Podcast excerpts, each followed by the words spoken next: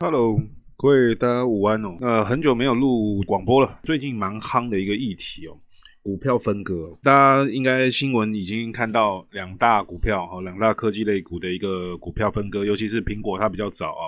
苹果的股票分割，它其实历史上有五次，包括这一次哦，二零二零年的八月这一次，总共有五次的股票分割。那股票分割的意义？哦，其实就是因为它股价实在太高了，四百多块，现在已经飙到快五百了哈。在我录制这一次广播的时间点哦，八月二十三号，它已经在礼拜五的时候凌晨那个时候已经飙到四百九十七块美金哦。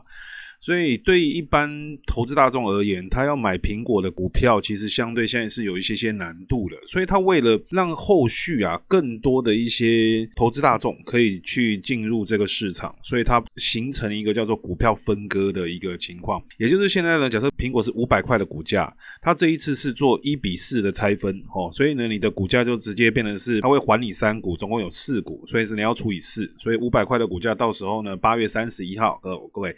它八月三十一号的时候是是一个基准日，它准备要变成一百二十五块啊。如果是以五百块的股价来去计算的话，哦，所以你看嘛，你相对来说，你买五百块的苹果电脑跟买一百二十五块的苹果电脑，当然是一百二十五块的更是吸引啊。可是啊，这个股票拆分，我在先前直播的节目的时候有跟各位聊到说，股票拆分呢，它其实对整体的市值来说不会有任何的影响。那它只是呢，短时间内会诶，因为呢，大家都认为说啊，我要参与那个 Apple 电脑的股票分割，所以呢，我趁现在快点去买一些 Apple 电脑的一些股票。所以你会发现说奇怪，为什么他从宣布股票分割之后，哦，包括 Tesla 哦，特特斯拉啦，哦，特斯拉它这次也是啊，一拆五哦，它是拆拆成五股哦，一股拆五股哦，所以到时候 Tesla 假设它现在是两千块美金嘛，哈，所以它要拆成五股变四百块美金。他们其实都是有一股好像 资金的涌入潮，去疯狂的买了。你知道特斯拉一宣布的时候，从一千六飙到现在两千，然后苹果的呢，从四百左右呢飙到现在的五百，所以其实就是有一股资金潮，大家就想说，在那个分割基准日之前，各位，那个苹果的分割基准日是八月二十四号啊，所以你八月二十四号之前买的苹果电脑才会去拆割，如果八月二十四号之后是没有的，那相对来说，大家资金疯狂的涌入去买苹果，疯狂的涌入去买的特斯拉，使得各位有没有发现最近的？一个很奇特的现象啊，就是说美股的科技类股持续狂飙，创历史新高。可是你仔细看，而苹果的股价表现超好啦，非常棒啊。可是你看我们台股的相关供应链，哦，当然是受到了华为事件哦。各位最近因为美国商业部它不是对对华为的商用晶片对做一次非常大的一些一个算是立即性的一个一个制裁哦，所以对我们台股的供应链非常的影响很大啦。但是相对你会看苹果电脑持续。创新高啊，股价持续创新高。可是我们的台股苹果供应链很神奇的是，好像并没有完全跟上脚步，有些有，有些没有哦。比方说，像最最知名的就是大立光。你仔细看哦，大立光在礼拜五哦，就是八月二十八月二十号的那一个时候哦，礼拜四的时候不是大跌吗？哦，大跌的时候，大立光也是大跌了，股价还破底哦，跌到三千五百多块哦。那没想到礼拜五大反弹。哦，连联发科都报复性的反弹了六点九趴，然后台积电也大涨了两二点三趴，结果没想到大力光继续跌，反而是二哥的玉晶光是有反弹三趴多。你会发现说奇怪嘞，怎么平盖股包括像台达电好了，哦，台达电这个股票，它当然礼拜四也是受到了这华为事件影响，也拖累了，没想到礼拜五它只有涨零点一趴。所以它其实并没有，你很明显感觉感受到奇怪，苹果股价持续创新高，结果相关的苹果供应链好奇怪，怎么都表现我们台股的，并没有好像跟上苹果的一个光环一样啊，所以这个就是一个另隐忧，你知道吗？所以我们先来看看，就是苹果的分割电脑，它在后面前四次它可能会碰到什么样子的情况，我跟各位报告一下。第一次，他是在一九八七年的六月份，那个时候宣布了哦，一股拆两股，哦，一股拆两股。那那个时候呢，后面呢、各位不知道有没有印象中，一九八七年九月的时候碰到了黑色星期五，美国那一次狂跌的一个状态哦，所以这是苹果电脑第一次。当然了，后面是慢慢的有复回回神啊，复苏了，这是没有，这是一定的。可是很神奇哦，它分割完之后的不久哦，三个月左右就已经碰到一次的股灾。那再来第二次是两千年的六月份。那两千年呢，是整个算是科技啊、网络时代的一个非常蓬勃发展的一个时代啊。结果没想到两千年它这一次是一股拆两股，也是一样，它先前都是一股拆两股哈。那结果呢，两千年呢，两千零一年那个附近啊，碰到什么网络泡沫？各位不知道有没有听过这个事情啊？哦，网科技股的整个泡沫掉了，所以呢，这又是它的第二次分割的时候，结果后隔不久又碰到了一次股灾哦，这是第二个部分。那就两千零五年的二月份。哦，两千零五年的二月份，他再做一次一股拆两股的一次股票分割。到了两千零七年，当然这一次时隔比较久哦，它是二二零零五年二月分割。结果到了二零零七年，二零零七年的时候，发生了所谓的次贷危机。好，各位不知道有没有听过次贷风暴？哦，次贷危机，当然延伸到二零零八年就变成九月份的金融海啸。这是第三次的苹果分割。但是呢，也不是说每一次苹果只要一股票分割就带衰了，不不见得哦。它的第四次分割是二零一四年的六月份哦。它这一次呢是一股拆七股哦，这次拆的蛮多的，所以它是一股拆七股。那其实对我们台股，我不知道各位有没有印象中，二零一五年的四月到七月，我们台股就发生了一次从一万点了，好，那时候刚过一万点，然后就马上碰到一次股灾，就跌到了七千点附近哦，最低好像是七零九二。就那一次，苹果，然后这一次是二零二零年的八月份，所以就历史上过去来看哦，就是苹果的股票分割完之后，包括国际股市也好，包括了我们的台股也好，好像隔不久了。哦，当然时间点不一定哦，当然隔不久，好像总会有一些些风暴产生。这个风暴是大是小，跟当时候的一些经济发展是有关联性的。所以很神奇的是，苹果股价诶，在分割完之后，大家疯狂买入啊，疯狂涌入啊，因为投资大众都可以买的嘛。然后可是你要想哦，对它本身的业绩有没有帮助？你要知道，股票最终要回归本质，就是说啊，它股价这一波，哇，苹果从四百飙到五百，Tesla 从一千六飙到两千，这样子等等之类的，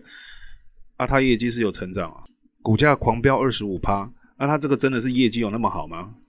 当然了，跟他后续的一些，他准备，当然苹果有人说爆料说什么啊，九月十号他的 iPhone 十二准备要推出来啦，哦，那 Tesla 的业绩啊，哇，好像中国那一块又是满载啦，已经早就已经超过他的当初要出货预期等等之类的，这都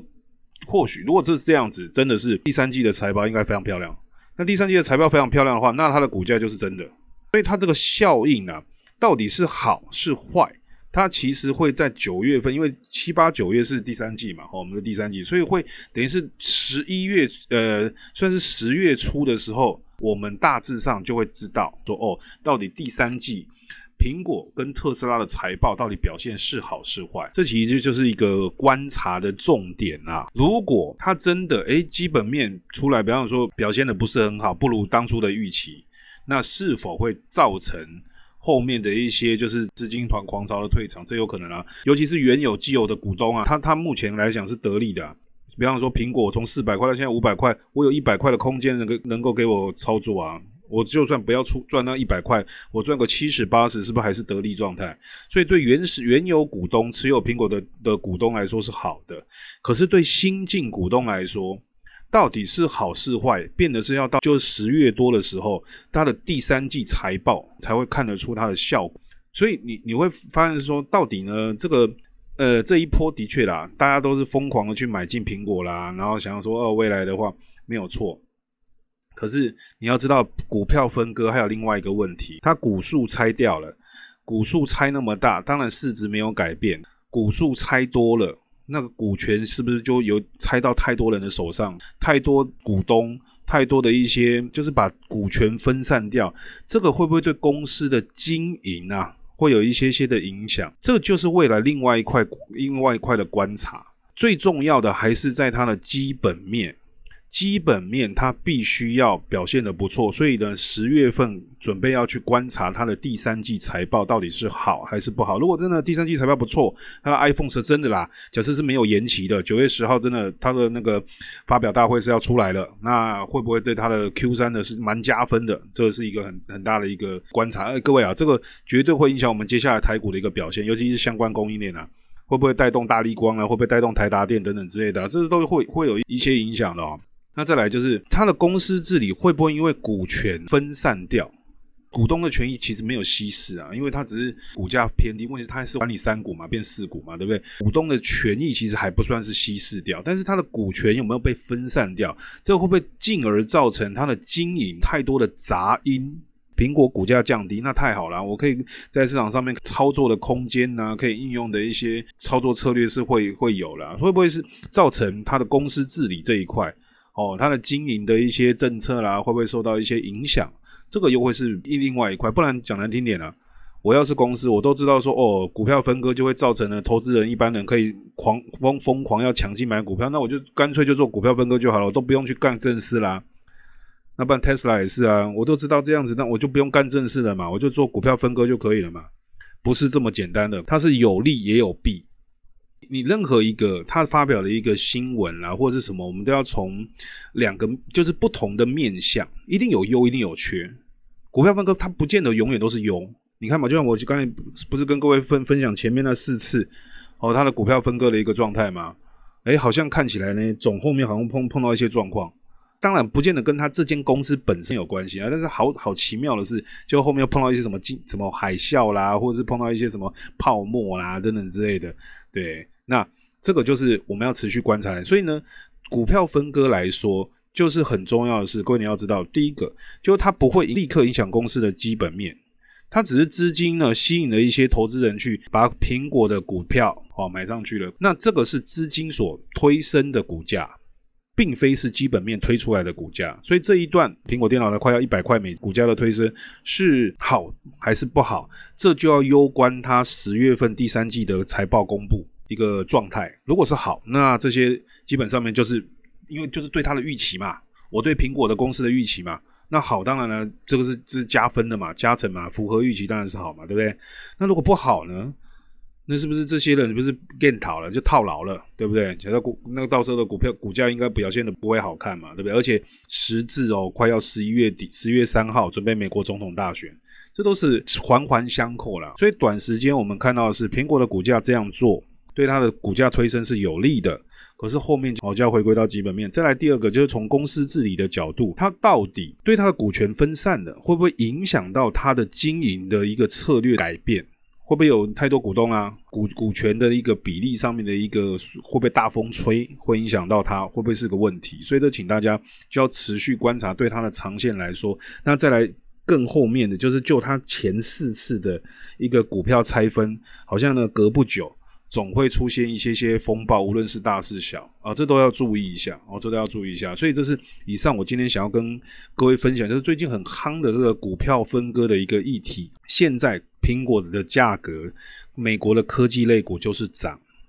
那你不要一认为说啊，这就涨起来，太多人在唱衰美国的的的科技类股，让它涨得很虚啊，涨得很假。对，你知道它虚又如何啊？那就涨给你看啊，持续创历史新高给你看。所以我一再强调，为什么顺着趋势做很重要。不然你一直唱衰美国的科技类股，啊，问题是它就一直给你狂飙，嘎到你呢，到时候要不停损也不是，不停损也不是，这样不好，懂吗？好，所以操作的话，纪律性的交易很重要。那最近最夯的华为议题，到底对我们的台股这些晶片的供应链啊、半导体的族群啊等等这，以及甚至我们的未来的一些股市上的一些表现，会不会有很大的一个影响？哦，新的一个广播再跟大家说明，谢谢大家，谢谢。